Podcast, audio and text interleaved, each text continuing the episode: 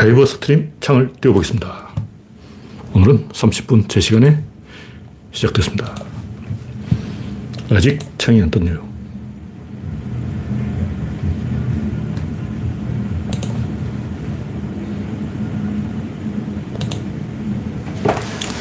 네, 창이 떴습니다.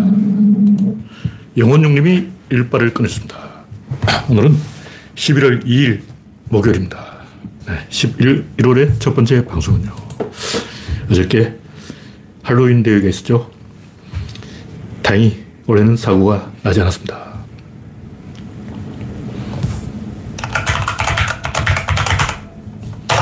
이제 구독자는 3,170명입니다. 여러분의 구독과 알림, 좋아요는 큰 힘이 됩니다. 랜디 로저님, 박신타마님, 어서오세요. 현재 3명이 시청 중입니다. 화면에 이상이 있거나 음성이 나오지 않으면 말씀해 주시기 바랍니다. 스티브님, 우선님, 반갑습니다. 그리스방님, 어서오세요. 구주환님, 반갑습니다. 네, 현재 시청자가 많이 입장했는데 왜 3명으로 표시되는 거야? 김태일러님, 어서오세요. 네, 13명이 입장했습니다. 실시간으로 반영이 안 되는 것 같아요. 첫 번째 곡지는 패배 인정 윤석열. 윤석열이 이제 징징거리고 다니죠. 네. 검찰총장 출신이 대통령 연기하느라 애를 먹는 건 이해를 하는데 이렇게 징징거리면 누가 좋아하겠냐고. 네. 프렌지비님 반갑습니다. 현재 18명이 시청 중입니다.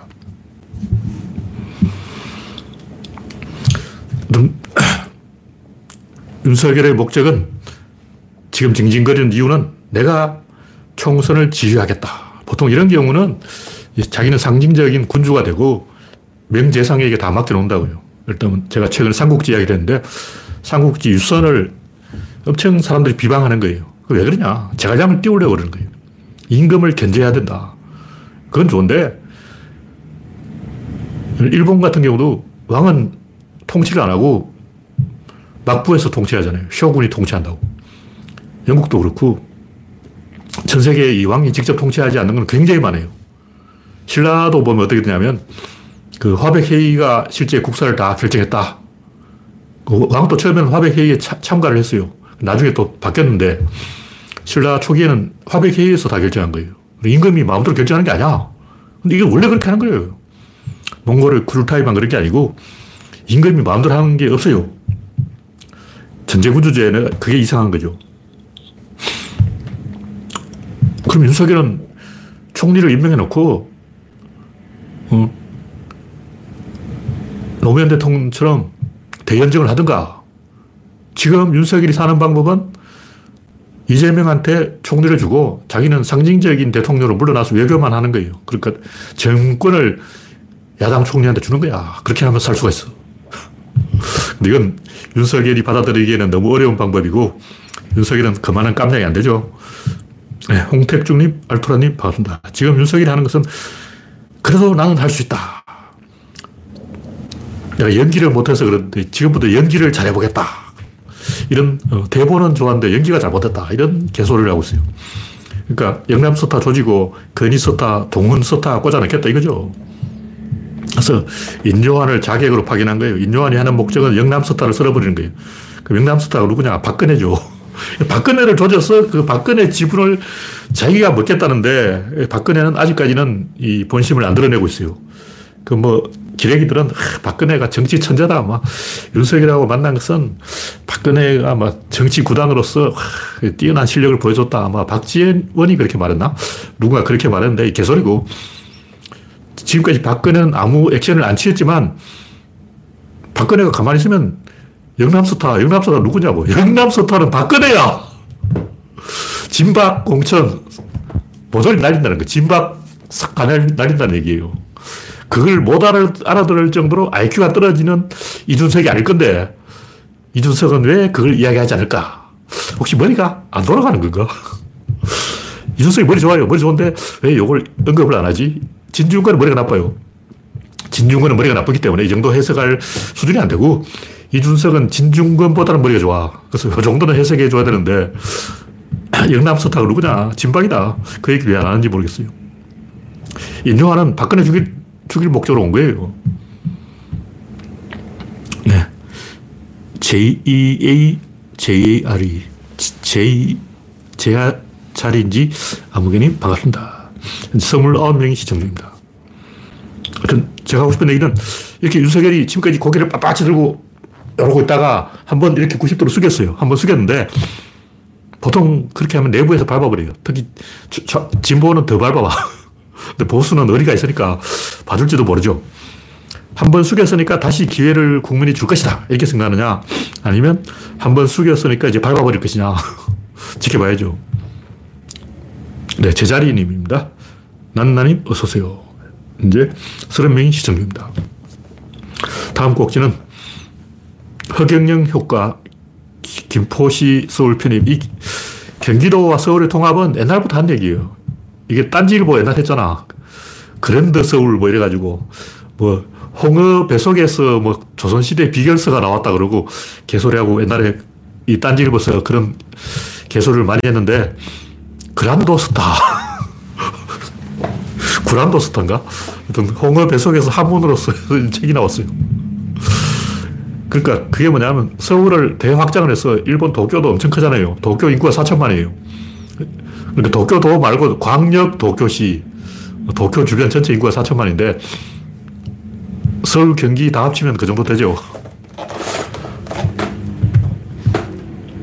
그랜드 서울. 이건 원래 딴지일보 가던 건데 이걸 허경영이 주워가서 천공한테 팔아먹고 천공이 다시 국힘당에 팔아먹었는데 이것은 그냥 이 실제로 서울과 경기도가 통합되는 게 아니고 서울과 경기도의 통합, 서울과 경기도의 통합 이걸 100만 번 말하면 국힘당은 자동으로 공중분해야. 서울과 경기도 통합되는 게 중요한 게 아니고 서울과 경기도는 한 몸이나 마찬가지다. 이 얘기를 계속 하는 거예요. 계속 한다는 말은 뭐냐. 경상도는 아웃이다. 이 얘기예요. 그냥 지방화 시대. 지방화 시대는 서울과 지방의 균형을 맞추는 거예요. 수도권과 지방의 균형을 맞춘다는 것은 호남이 더 이익을 먹는다는 거죠. 골고루 지방화를 하면 경상도보다 호남이 더 이익이야. 근데 경상도는 호남이 조금 먹는 것을 배아파서 어, 이미 경상도를 많이 먹었잖아. 그게 조금 더 먹겠다고 호남에 조금 내려가려는 그걸 밥그릇을 뺏은 거예요. 밥그릇을 걷어 차버렸어. 그래서 어떻게 되냐. 서울과 지방의 차이가 더 격차가 벌어질 거예요. 그래서 지방은 말라 죽게 되었는데 지방이 말라 죽으면 어디가 말라 죽냐? 경상도가 말라 죽어. 왜냐하면 호남은 이미 다 죽었어. 이미 죽은 호남이 뭐 더 죽을 거 있겠냐고. 그래서 이 그랜드 서울, 그랜드 서울은 민주당 총선 이기는 전략이에요. 실제로 서울과 경기도를 통합한다는 게 아니고 서울과 경기도는 이미 통합됐다, 이미 통합됐다 이걸 계속 떠든다는 얘기예요. 그러면 경기도 유권자는 서울을 접수하고 있는 민주당을 찍게 돼 있어. 이거 어린애도 알잖아. 근데 왜 이런 바보짓을 할까? 이거 뭐 초반에 무슨 술을 던지면 호기심 때문에 약간 지지율 올라갈 수도 있는데 그런 짓을 반복하면 사람들이 아, 저 인간이 막 던지는구나. 이제 그 다급해져서 똥줄이 타서 아무거나 막 던지는구나. 이렇게 돼버린 거죠. 그래서 이런 식으로 무리한 공약을 내는 건 굉장히 안 좋아요. 옛날에 유시민이 이 새만금에다가 막 골프장 100개 짓겠다. 또는 뭐 군대를 끌고 와서 전국의 멧돼지를 다 잡겠다. 이런 얘기 했다가 괜히 욕만 먹었어요. 욕만 먹었어. 근데 저는 그 말이 나쁘지 않다고 생각해요. 왜냐, 군인이 전방을 지켜야지 무슨 멧돼지냐. 아, 그거는 대화 중에 나온 얘기야. 그거는 이제 토론을 통해서 점점 압축해 가는 거고, 중요한 것은 멧돼지를 잡아야 된다. 이거 합의하는 거예요. 그 합의하기 위해서 운을 던지는 거지. 어, 에더블룬을 띄우는 거라고. 그리고 최종적으로 누가 멧돼지를 잡는지 몰라도 일단 멧돼지 이야기를 꺼낸 게 중요한 거 아니야. 근데 사방에서 융단 폭격이 들어온 거예요. 와, 전방에 있는 군인들 빼서 후방에서 멧돼지 잡는다? 아, 내가, 어, 멧돼지 잡으러 군대 가냐? 이런 여론을 만들어서 유시민을 박살내버렸죠. 제가 봤을 때 그건 언론이 비겁한 짓을 한 거야. 유시민이 만만하니까 조진 거라고. 그리고 새만금에 골프장 100개 짓는다는 것도 당연히 말이 안, 되, 안 되죠. 근데 해볼 만한 이야기라고. 그건 뭐냐면 실제로 골프장 100개 짓겠다는 게 아니고 좌파의 그 생태주의. 유시민은 좌파 생태주의가 아니다. 이걸 발표한 거예요. 난 생태주의가 아니야. 난 유기농 또라이가 아니야. 박원순이 생태주의 아니야. 나는 박원순하고는 다르다. 이걸 보여준 거라고.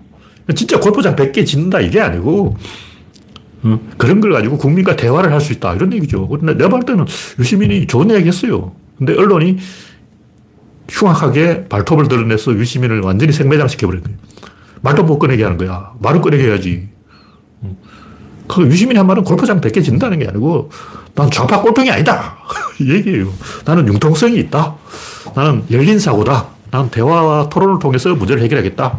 이런 얘기죠.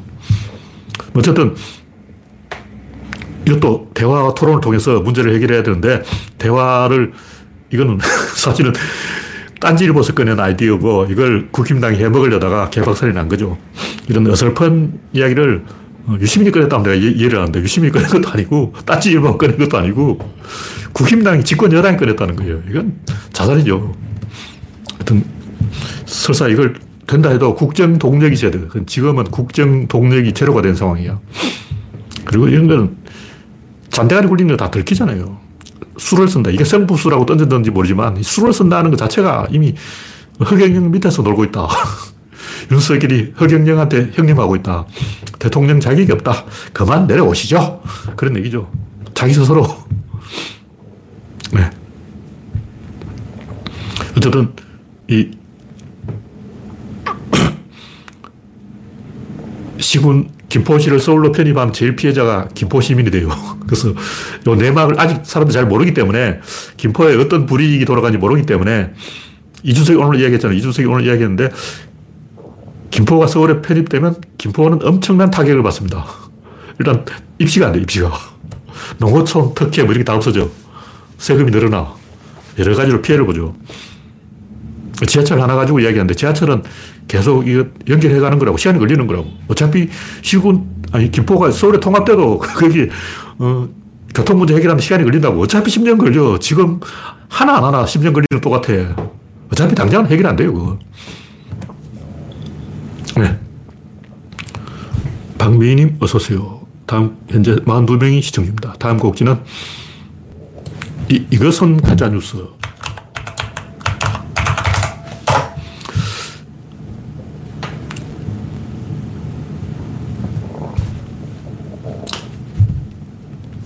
이게 미디어 오늘이 이 기사에 나온 얘기인데 107조 오일머니 잡은 윤 대통령 제2의 중동빔, 중동붐 신호탄 샀다.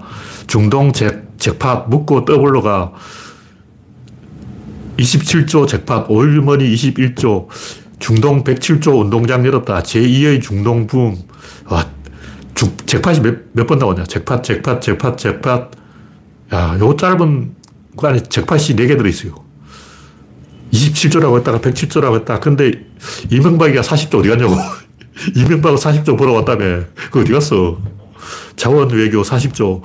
어, 누가 먹었냐고. 개소리 하는 거죠. 그리고 해외 건설해도 옛날처럼 그게 돈이 되, 는 시대에 지나갔어요. 왜냐하면 한국 노동자 거기 가서 일 안 해. 기업이 가는 거지 노동자가 가는 게 아니라고. 그 돈이 되려면 노동자가 가야 돼요. 이미 중동은 그 필리핀 뭐 이런 동남아 노동자가 꽉 잡고 있고 북한 노동자도 와 있을 거예요. 한국 노동자 중동 가라 해도 안 가. 박근혜가 중동으로 가라. 젊은이들은 중동으로 가라. 아무도 안 가잖아. 어휴. 하여튼 사진 한 장 찍고 와서 107조를 명박했습니다. 이게 가짜뉴스라는 거죠. 검증을 해야지. 언론사가 해야 될 일은 검증이에요. 근데 검증 하나도 안 하잖아. 이명박 40조부터 검증하라고. 참 나쁜 기레기들입니다. 예, 다음 곡기는 박지현이 아직도 정치판을 기웃거린다. 제가 짜증나는 게 이준석이가 일배 남자다. 그럼 우리는 개딸 여자다. 뭐 이런 식으로 단세포적으로 초등학교 1학년 반사 놀이를 하고 있어요. 반사 하니까 울트라 반사 그러고 반사 반사 반사 반사 그러고 막난 반사 꼬박이 두 배 그러고 나는 니거 받고 두 배 그러고 초등학교 3학년 애들이 그런 짓을 한다고 4학년부터 안 해. 야, 누가 이런 짓을 했는지 몰라도 민주당 수준이 초등학교 4학년, 아니 3학년 2반 수준이야. 진짜. 이준석이 좀 떴다고? 저쪽이 남자냐? 그럼 우리는 여자다. 저쪽이 일배냐? 우리는 개딸이다. 야 어린애, 어린애. 제가 짜증나는 게 뭐냐면, 박지혜는 이데올로기도 없고, 신념도 없고, 안철수가 하던 정치 혐오, 어? 뭐 새정치, 안철수 따까리 짓 하고 있는 거야. 아무 내용이 없어요. 그냥 민주당 썩었다, 다 나가라, 뭐 이런 거 아니야. 근데 중요한 것은 그런 것만 조중동이 보도한다고. 박지현이 좋은 말 해봤자 보도 안 해요. 조중동한테 가스라이팅 되고 이용되는 거야. 누가 조홍천이, 금태섭이. 다 조, 조중동 때문에 시세 조준 거 아니야. 가만히 있었으면 계속 그 지역구 깨차고 잘 해먹을 건데 조중동한테 가스라이팅이 돼가지고 조중동 하다가 개망신 나가고 음, 조중동이 개가 된 거예요. 전 세계 어느 나라도 이런 개판은 없어. 언론이 이렇게 간섭을 한 나라가 없다고. 네, 다음 곡지는 현대가 뜨는 이유. 제가 최근에 현대에 대해서 언급하는 이유가 뉴스에 현, 현대 얘기가 많이 나오더라고요. 그래서 제가, 야, 물 들어온다, 노져라, 그러고. 중요한 건 현대가 언론에 많이 노출되기 전에 먼저 제가 얘기했다는 거. 아, 언론 보고 신문 보고 얘기하는 거는 누구나 할 수 있는 얘기고 신문에 나기 전에 저는 진작부터 이 얘기를 해왔습니다. 근데 제가 이런 식으로 큰 흐름을 맞춘 게 여러 번 있죠.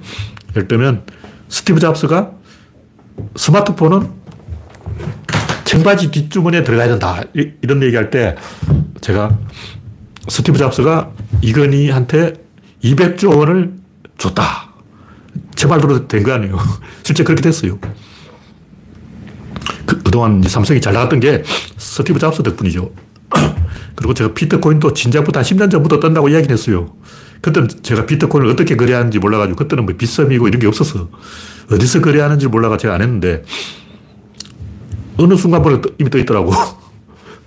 어쨌든 저는 진작부터 이거 뜬다고 예언을 했어요. 그리고 화학 분야가 뜬다. 이것도 제가 예언을 했고 하이퍼루프 안 된다. 이것도 예언을 했고 안 되잖아. 근데 이거는 하이퍼루프 이거는 처음 말 나올 때부터 안 된다 고 잘랐어요. 조금 보고 음, 안 되는구나 이게 아니고 처음 하이퍼루프 하 할 때부터 안 돼. 안 되잖아. hyper까지 가고, 가고 난 다음에 이야기하는 건 누구나 할수 있어요. 그건 누구나 할수 있는 얘기고 하할 때 벌써 잘라야지. 그 비트코인도 저는 엄청 초기에 얘기했어. 처음 뉴스 나올 때부터 얘기했어. 물론 한 1, 2년 지켜봐야 돼요. 왜냐하면 그 프로그램을 내가 이용해봐야지. 비트코인을 내가 사본 적이 없는데 비트코인 사본 적도 없는 사람이 뜬다 안 뜬다 이런 얘기 하는 건 좀 이상하잖아요. 최근에 2차 전지 뜬 건 제가 몰랐는데 제가 2차 전지에 대해서는 처음부터 조금 회의적이었어요. 왜냐하면 제가 옛날부터 전기차는 30% 벽이 있다. 마의 30% 벽에 걸린다 이야기 났어요. 무슨 가솔린하고 전기차는 경쟁 관계인데 전기차가 올라가려면 가솔린이 내려가야 된다고. 그러면 가솔린 가격이 싸져. 가솔린 가격이 싸지면 또 가솔린이 경쟁력을 가져버리는 거야. 그럼 또 전기차가 내려가요. 여기 왔다 갔다 하는 거예요. 계속 이러고 있는 거예요. 그 고선이 언제나 30%예요. 지금 10% 보급되어 있어요. 근데 2030년까지 30% 찍을 거예요. 그럼 2030년 정도 돼가지고 이 전기차가 30% 찍었을 때 그때 선진국의 전략이 어떻게 되냐. 러시아가 석유를 안 주니까 석유값이 올라서 가솔린차를 타야 되냐. 아니면 지구온난화가 심각해져서 가솔린차를 아예 없애버려야 되냐. 이거는 이제 2030년 가봐야 하는 거예요. 근데 제가 경험적으로 볼 때 인간들 인내심이 엄청 세기 때문에 미꾸라지 효과. 미꾸라지 효과가 뭐냐면 미꾸라지와 두부를 같이 넣어 놓으면 물이 점점 뜨거워지면 미꾸라지는 두부 속을 파고든다고. 그래서 약두부가 되는 거예요. 약이 올라서 약이 용용 죽겠지가 되는데 인간들이 미꾸라지 효과로 서서히 죽어가는 거야. 발등에 불이 떨어져야 인간들이 움직여요. 지구인 중에 한 3억 명이 죽어야 인간들이 반성할 거라고. 5%가 죽어야 됩니다. 1차 대전 때, 2차 대전 때 한 5%가 죽었어요. 그 당시 지구인이 숫자가 한 20조 되는데 한 1조가 죽은 거예요. 5%가 죽은 거지. 5%가 죽었다는 것은 주요 지역에는 거의 다 죽었다는 얘기예요. 러시아의 남자, 남자 다 죽어버렸어. 그 정도 돼야 인간들이 변한다. 하여튼 제가 이렇게 이 큰 흐름을 맞춘 건 많아요. 세부적인 건 알 수 없죠. 근데 제가 맞추는 거는 그냥 똥점으로 맞추는 게 아니고 이론이 있어요. 이론. 이게 마이너스 이론이라고. 근데 마이너스 이론은 아무나 맞추는 게 아니고 1위만 맞출 수 있어. 2위부터는 못 맞춰. 그냥 1위, 2위가 있는데 여기 1위고 여기 2위라면 마, 마이너스 이론이 뭐냐. 방해자를 조절하는 거예요. 1위가 방해자야. 그럼 2위가 1위를 조져야 되는데 어떻게 조지냐고. 못 이기지. 그럼 1위는 2위를 조지는 게 쉬워. 그냥 조지면 되잖아. 2위가 1위 되긴 어려운데 1위가 2위 조지는 거는 존나, 존나 쉽다. 굉장히 쉬워요. 이걸 못하는 게 이상하다고. 실제로 얼마나 쉽냐면 박정희 꼴통이잖아요. 근데 경제 성장 시켰잖아요. 김일성 꼴통이잖아요. 근데 1980년대까지는 김일성이 잘 나갔어요. 싱가포르 이광료 꼴통이잖아. 근데 잘했지. 심지어 르완다의 폴 카가메 이 양반도 꼴통인데 지금 잘하고 있어요. 푸틴도 처음 잘했어. 등소평도 잘했지. 리커창도 잘했지. 강택민도 잘했지. 시진핑이 혼자 못, 못한 거야. 지금까지 제가 세계의 여러 지도자들 중에 못한 사람 한 명 찾아봐요. 없어. 일본 역대 총리들 다 잘했어요. 일본 경제 성장 1위. 미국 대통령 다 잘했어. 잘못한 사람 누구야? 이승만. 이승만도 토지개혁했고, 그, 그 정도 밥값을 한 거예요. 박정희도 그 정도 했고, 전두환도 초반에는 지지율이 높았어요. 그런데 전두환은 광주 학살 때문에 죄가 추궁된 거지, 대통령 노릇을 초반엔 잘했어. 노태우도 북방정책 했지. 김정삼도 IMF 직격탄을 맞아서 그렇지. 그 전까지 지지율이 한때 90%, 90%. 윤석열은 지금 지지율이 30%인데 김정삼 90%였다고. 집권 1년 딱 비교해봐. 윤석열 1년, 김정삼 1년 딱 비교하면 이쪽은 90%, 이쪽은 30%. 와,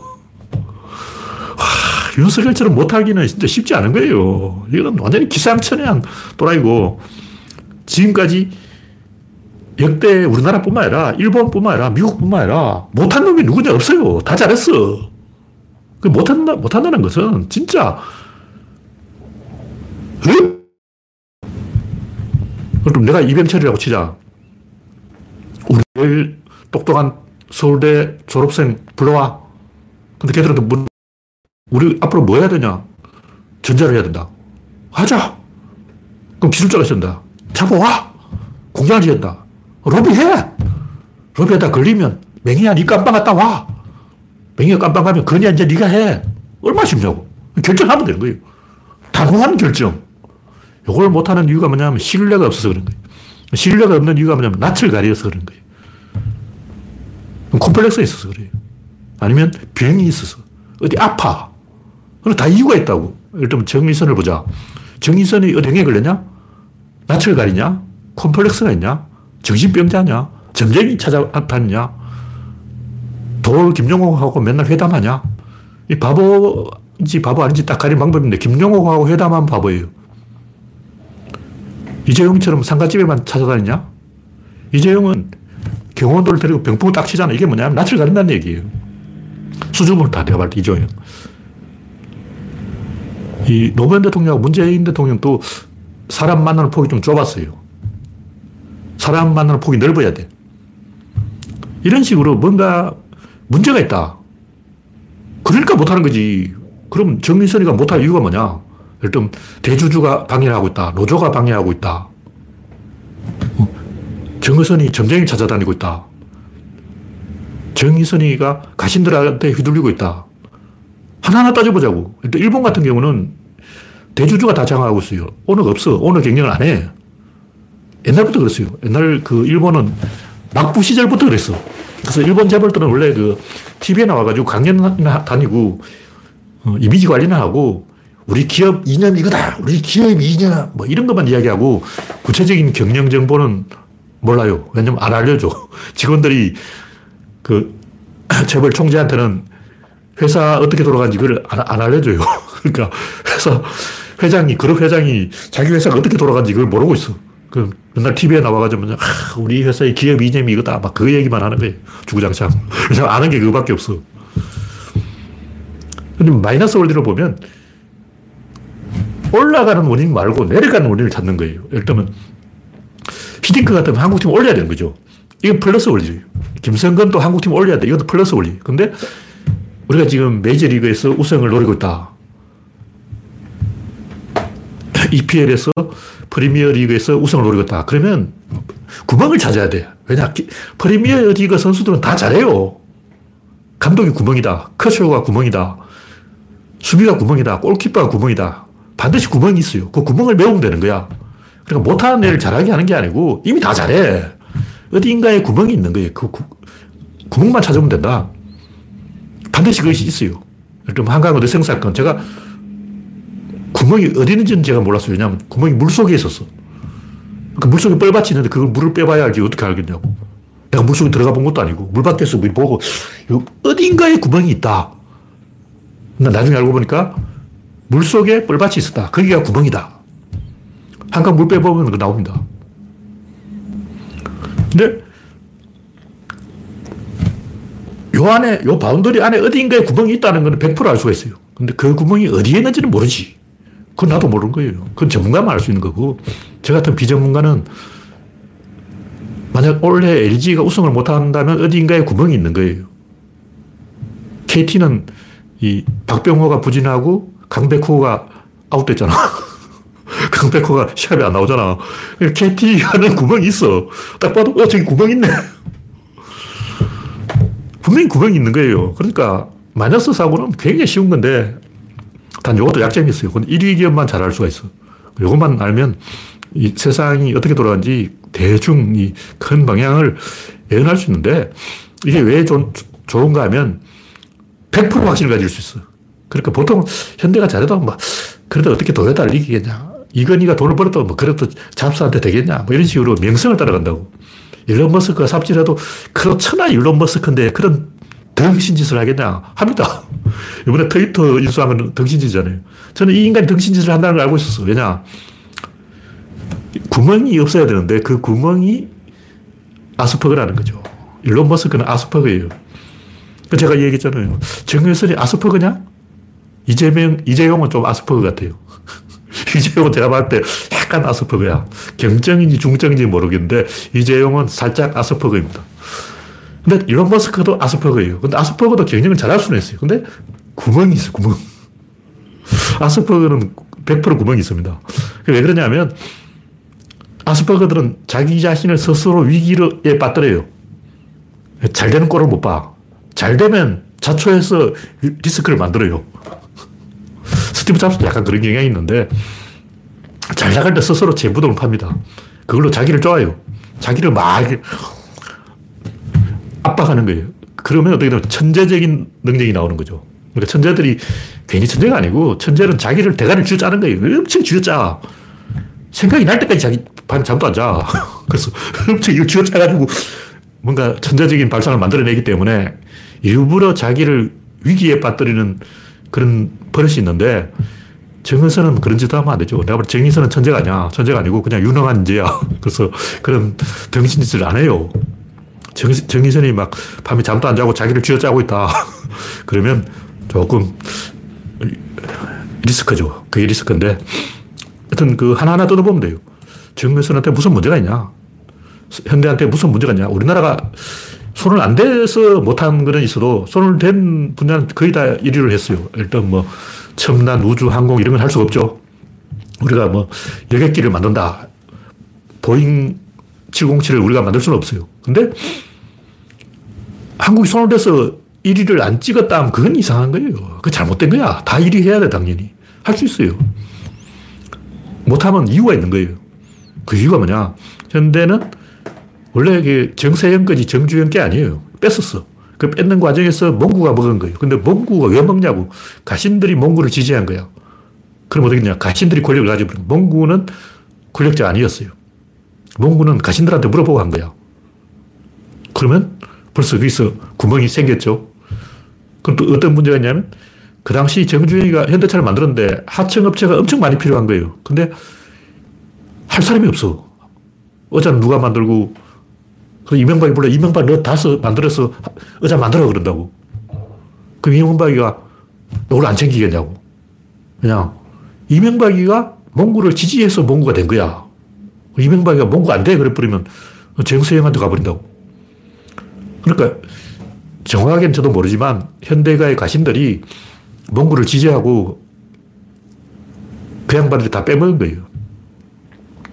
그러니까 현대차를 사면 그 돈이 현대차로 가는 게 아니고 그 가신들 주머니로 가는 거예요. 제대로 되겠냐고. 그래서 현대에 문제가 있다는 건 제가 오래전부터 알았어요. 몽구가 될 때부터 아 구멍이 생겼다. 현대가 당분간 1위는 세계 1위는 못할 것이다. 구멍이 있으니까 내 눈에 봐도 구멍이 보여. 어, 저 큰 구멍이 있네. 큰 구멍 저기 있어. 그것도 두 개나 있어. 큰 구멍 두 개가 있으니까 현대는 세계 1위를 할 수 없다. 근데 지금은 달라졌죠. 지금 아직도 그런 구멍이 있다. 아직도 가신들이 정의선을 괴롭히고 있다. 돈을 빼, 빼돌리고 있다. 그렇게 생각할 수는 없죠. 물론 알 수가 없지만, 제가 전문가도 아니고, 뭐 알 수가 없지만, 현대 아직도 그런 나쁜 놈들이 있는지는 모르지만, 저, 현대가 정상적으로 돌아간다고 보고, 이제 그런 구멍들이 메워졌을 것이다. 이렇게 보는 거죠. 그러니까 마이너스 사고를 해야 돼요. 어디에 구멍이냐? 그 구멍을 찾아야 된다고. 그럼 1위가 아니면 어떻게 할 거냐? 1위는 구멍을 살펴야 되는데 1위가 아니면 만들어야 돼요. 압박을 하는 거예요. 일단 정치적으로 판단한다면 일단 지금 현재 1위가 아닌 2위 상태다. 그러면 계속 압박을 해서 팽팽하게 대결을 만들어서 어, 반집성을 끌어내는 그런 구조를 만들어야 돼요. 근데 지난 대선 때 보면 이재명하고 윤석열이 이게 덜컹덜컹 했어요. 이게 이렇게 안 되고 막 이러, 이러고 있었다고. 근데 이런 식으로 이 변동폭이 크면 국힘당 유리한 거예요. 왜냐면 그래도 할배들은 투표하니까. 이렇게 해도 할배들은 무조건 투표하러 가는 거야. 젊은 애들이 이렇게 되는 거지. 할배들은 그게 없어. 그러니까 지난 대선 때 이게 변동폭이 상대적으로 컸고 이 큰 변동폭이 윤석열한테 유리하게 작용했다. 그러므로 그 당시에 50대 50이다. 그러면 아, 이 게임은 윤석열이 이겨. 이렇게 판단할 수 있는 거예요. 왜냐하면 내가 1위만 요 법칙이 맞다 그러는데 그 1위가 아닌 상태인 거예요. 그러니까 에너지가 퍼펙트하게 꽉 들어찬 상태는 문재인 박근혜 선거고 요거는 에너지가 좀 덜컹거리는 왔다 갔다는 자전거 타이어에 바람을 조금 덜 넣은 이게 바람을 이빨에 채워버리면 이길 기업이 이겨요. 이길 정당이 이긴다고. 그럼 다음 선거는 어떻게 될까? 다음 선거는 바람이 이빨에 들어간 상태가 돼. 왜냐? IMF가 와버린 거예요. 그러니까 김대중 대통령이 당선된 것도 국민이 그때는 IMF로 갈 때까지 가버린 거예요. 근데 지금 이미 그렇게 됐어요. 이미 경제가 망해서 갈 때까지 가버렸기 때문에 국민이 합리적으로 투표할 수밖에 없어요. 목에 칼이 딱 들어오면 합리적으로 투표하는 거예요. 왜냐면 호기심 투표를 안 한다는 거죠. 호기심 투표를 하면 누가 유리해? 이준석, 이런 사기 협작군, 진중권, 이런 놈들이 막 이렇게 교란을 해가지고 이게 변동폭을 늘리는 거예요. 이 변동폭이 갈수록 작아진다. 이게 극한의 법칙 아니야. 그래서 구조론의 마이너스 원리를 배우면, 극한의 법칙을 배우면 변동폭은 갈수록 줄어든다. 이 법칙을 알게 되면 판세가 어떻게 돌아갈지 정확하게 예측을 할 수가 있습니다. 다 예측을 하는 게 아니고 주로 큰 걸 잘 맞춰요.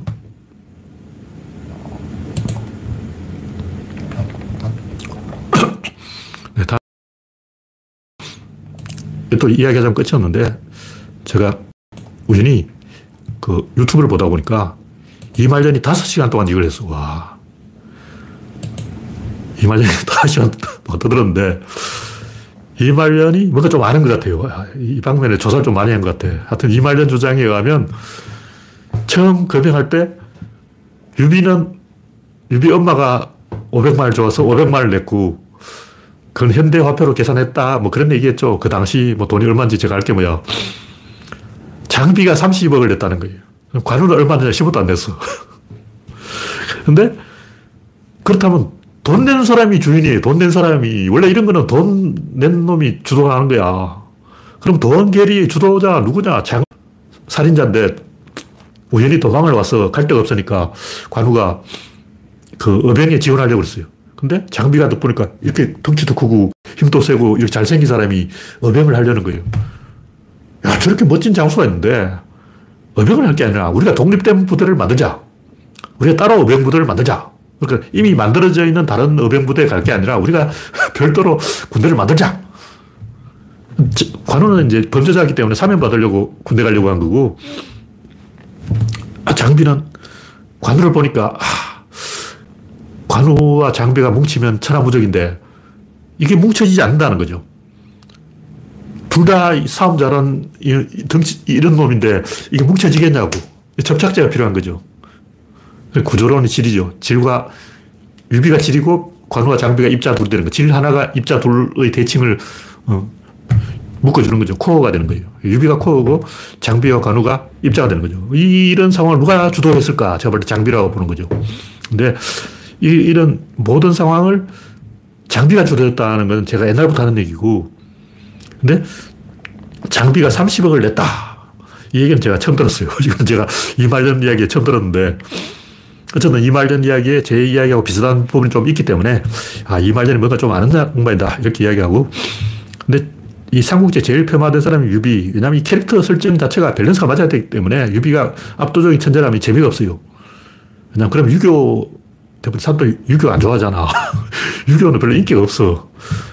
그래서 유비는 좀 깎고 장비는 좀 띄우고 왜냐하면 이게 어린이 이용이었어 원래는. 삼국지 평화라는 것은 평화가 뭐냐면 평범한 보통 말이에요. 그러니까 문어체가 아니고 구어체로 길거리에서 소설가들이 이야기하는데 왜 대설가가 아니고 소설가냐면 어린애를 상대로 하기 때문에 소설가인 거예요.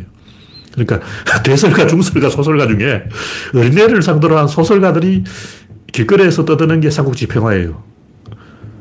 근데 이걸 이제 문학으로 발전시킨 게 나관중인데 나관중이 유비를 깎고 장비도 깎아놓고 원소도 깎아놓고 유선도 깎아놓고 제갈량은 존나 띄워놓고 관우도 띄워놨어요. 여포도 띄워놨고 주유도 띄워놨고 공손찬 도겸도 띄워, 너무 띄워줬고 조조는 이 띄워준 것하고 깎아내린 게 반반이야. 조조는 깎아내리고 동시에 띄웠기 때문에 이 번쩍치기 했다. 이렇게 보고 제일 손해본 사람이 원소예요. 왜 원소를 폄하했냐면 사실 한나라를 멸망시킨 원소라고. 근데 우리는 구조론이잖아. 구조론은 한나라는 망할 나라였다. 망해야 된다. 한식 부검 좋아하네. 유비가 뭐 망한 한나라를 살린다. 이거는 죽은 자식 불알 만지기고 망할 나라는 망해야 된다. 이런 주의이기 때문에 원소가 한나라를 멸망시킨 것은 잘못한 게 아니에요. 중요한 것은 대체제를 제하느냐. 그러니까 그냥 망하기만 하는 거는 이 항우도 할 수 있는 거예요. 근데 유방은 대체제를 만들었잖아. 항우는 진시황을 망하게 만들었지만 대체제를 제시를 못했죠. 시스템을 만들어야 되는 거예요. 그 시스템을 누가 만들었냐? 유비가 만들었죠. 그 원소는 일을 버리기만 했지 수습을 못했고 이 원소가 벌인 일을 최종적으로 수습한 사람이 유비, 유비라는 거죠. 그걸 최종적으로 완성한 사람은 제갈량이에요. 그러니까 원소가 처음 판을 벌이고 유비가 성공시키고 그걸 제갈량이 마무리를 한 거죠. 요건 뭐냐 이념인 거예요. 요건 뭐냐 하면 시스템이에요. 근데 원소 이념은 그냥 탄핵이야. 13시 저 새끼들 뭐야? 탄핵. 동탁 너 뭐야? 탄핵. 원소는 탄핵만 하고 대체제가 없는 거예요. 그 원소가 주장하는 건 관대한 정치. 이건 하긴 뭐 카이사르도 관대한 정치 하다가 이렇게 죽었는데 조조는 엄격한 정치를 주장했고 조조의 엄격한 정치가 망했다는 것은 망탁조의 5호 16국, 5대 19 망했잖아요. 그러니까 조조는 망한 정치이기 때문에 이건 아웃이고 제갈량은 흥했잖아. 제갈량 덕분에 서촉이 엄청 그 당시 경제 성장을 했어요. 뭐 사람들 잘 모르는데 제갈량이 뜬 것은 군사적인 역량 때문이 아니고 경제 성장 때문이에요. 삼국지에 나오는 제갈량의 군사적 업적은 전부 거짓말이에요.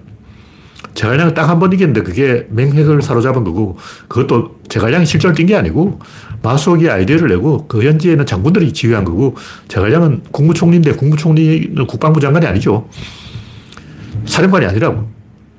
그렇기 때문에 제갈량이 제볼 때 군사적 역량을 과시한 적은 없습니다. 남만을 친 거는 그거는 아무것도 아닌 거예요. 그건 그냥 오랑캐 수탕이고 그 인디언 사냥이야. 별로 안 쳐주는 거고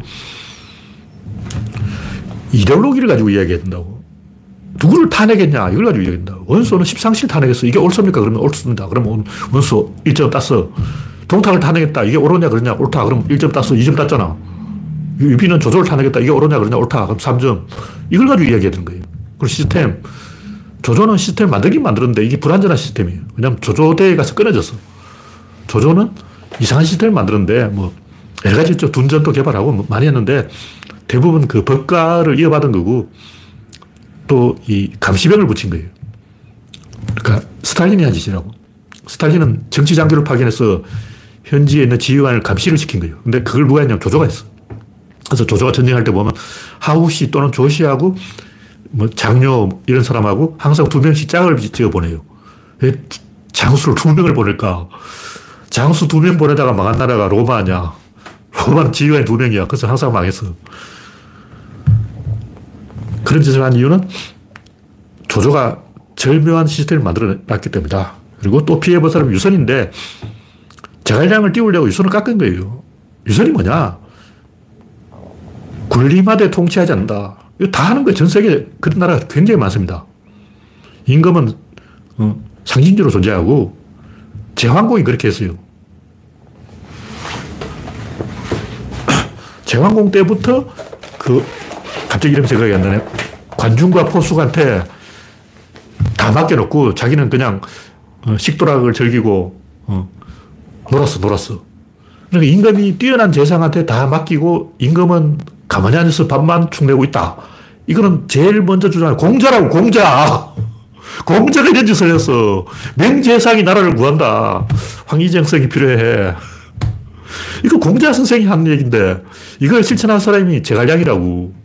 그러니까, 유선을 비판하는 것은 공자를 비판하는 것이고, 군림하되 통치하지 않는다는 영국을 비판하는 것이고, 영국 왕이 하는 게 뭐냐? 어? 왜 처칠이 전쟁하냐? 영국 왕은 2차 전쟁 한게 뭐냐? 이거 이 얘기라고. 와씨. 그 엄밀하게 따지면 영국 왕은 히틀러하고 한 편이었어요. 영국 왕은 히틀러 편이었어. 그 영화에도 가끔 나오는데, 음, 히틀러하고 외교를 해서 어, 영국은 침략을 안 받게 해야 된다. 덩케르크에서 철수한 게 히틀러하고 영국 왕실 내통해서 그런 거예요. 따지고 보면 영국 왕 2차 대전 한게 아무것도 없어. 일본 왕도 덴노라고 그러죠. 일본 천황들도 한 게 아무것도 없죠. 그게 왜 잘못된 거냐고. 유선이 뭐 하겠다고 날뛰면 벌써 망했죠. 근데 보통 역사에서는 유선이 제갈량을 죽여요. 내가 유선이다. 제갈량 저 새끼 죽여버려요. 선조임금도 이순신을 죽이려고 그러는데 이건 역사에 무수히 반복되는 거예요. 심지어 나폴레옹도 그런 짓을 했는데 라이벌은 다 죽여요. 히틀러도 자기 부하 다 잘랐잖아.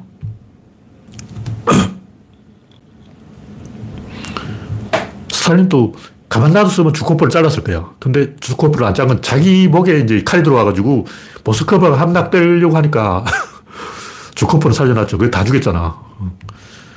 원래 그렇게 한다고. 근데 유선은 왜 제갈량을 안 잘랐을까? 그것은 제갈량이 북벌을 핑계로 계속 바깥에 나가 있기 때문에 죽이려고 해도 죽일 수가 없어. 저 밖에 나가 있는데 군대를 다 끌고 가 있는데 어떻게 죽여? 그러니까 제갈량은 출사표를 잘 써서 이, 그 명문장을 어, 선출사표, 후출사표를 써가지고 유선이 이걸 읽어보고 감동해서 감동의 도가니가 돼서 그래 네가 다 해먹어 네가 다 해먹어 이렇게 정신병자 짓을 한 게 아니고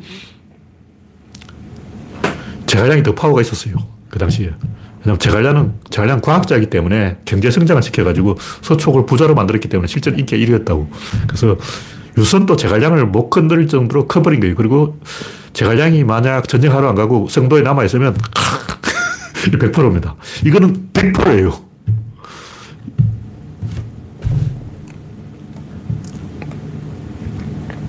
종회, 등에 이런 데도 촉을 멸망시키고 다 그 죽은 거죠. 다 이유가 있다고. 우리는 그 오나라가 망할 과정에 보면 그 손씨들이 계속 삽질을 하는데 얘들 다 정신병자 아닌가. 근데 그게 아니고 원래 그렇게 됩니다. 연산군이 왜 그렇게 되냐. 연산군도 원래 똑똑한 임금이었다고. 근데 점점 맛이 가는 거야. 그 조짐이 성종 때부터 이미 있었어요. 이미 신하들이 임금 머리 꼭지까지 기어 올라가지고 임금을 갖고 놀았어. 큰 상황에서 연산군이 그렇게 안 하는 게 이상한 거예요. 하여튼 뭐 이야기 하자면 끝이 없고 오늘은 요 정도만 이야기하겠습니다. 시간 나면 제가 어, 이 말년에 5시간 이야기했다. 나 10 시간 이야기해 줄게. 10시간도 이야기할 수 있지만 오늘은 이 정도만 하겠습니다. 네, 마지막으로 변화를 보는 눈. 네, 시간이 좀 다 돼버렸는데 또 제가 저 다음 카페에다가 다 써놨기 때문에 읽어보시면 되고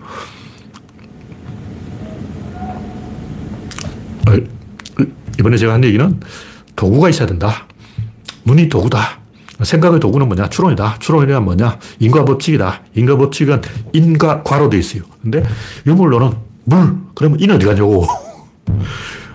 인과라는 것은 인 과 이렇게 두 개 되는데 유물론은 물. 그럼 이게 뭐냐고. 이 과인데 요것만 얘기, 요거는 왜 이야기 안 하냐고. 요건 물질이고 요건 성질입니다. 그럼 성질은 어디 갔냐고. 물질 있으면 성질이 있고, 하드웨어가 있으면 소프트웨어가 있고, 인이 있으면 과가 있고, 과가 있으면 인이 있는데, 이게 추론의 법칙이라고. 정이 있으면 동이 있고, 강이 있으면 유가 있고, 움직이지 않는 것이 있으면 움직이는 건데, 항상 이 세트로 가는 거예요. 항상 이 세트로 가는데, 물만 이야기하고, 이건 왜 이야기하냐고, 이거 뭐냐고.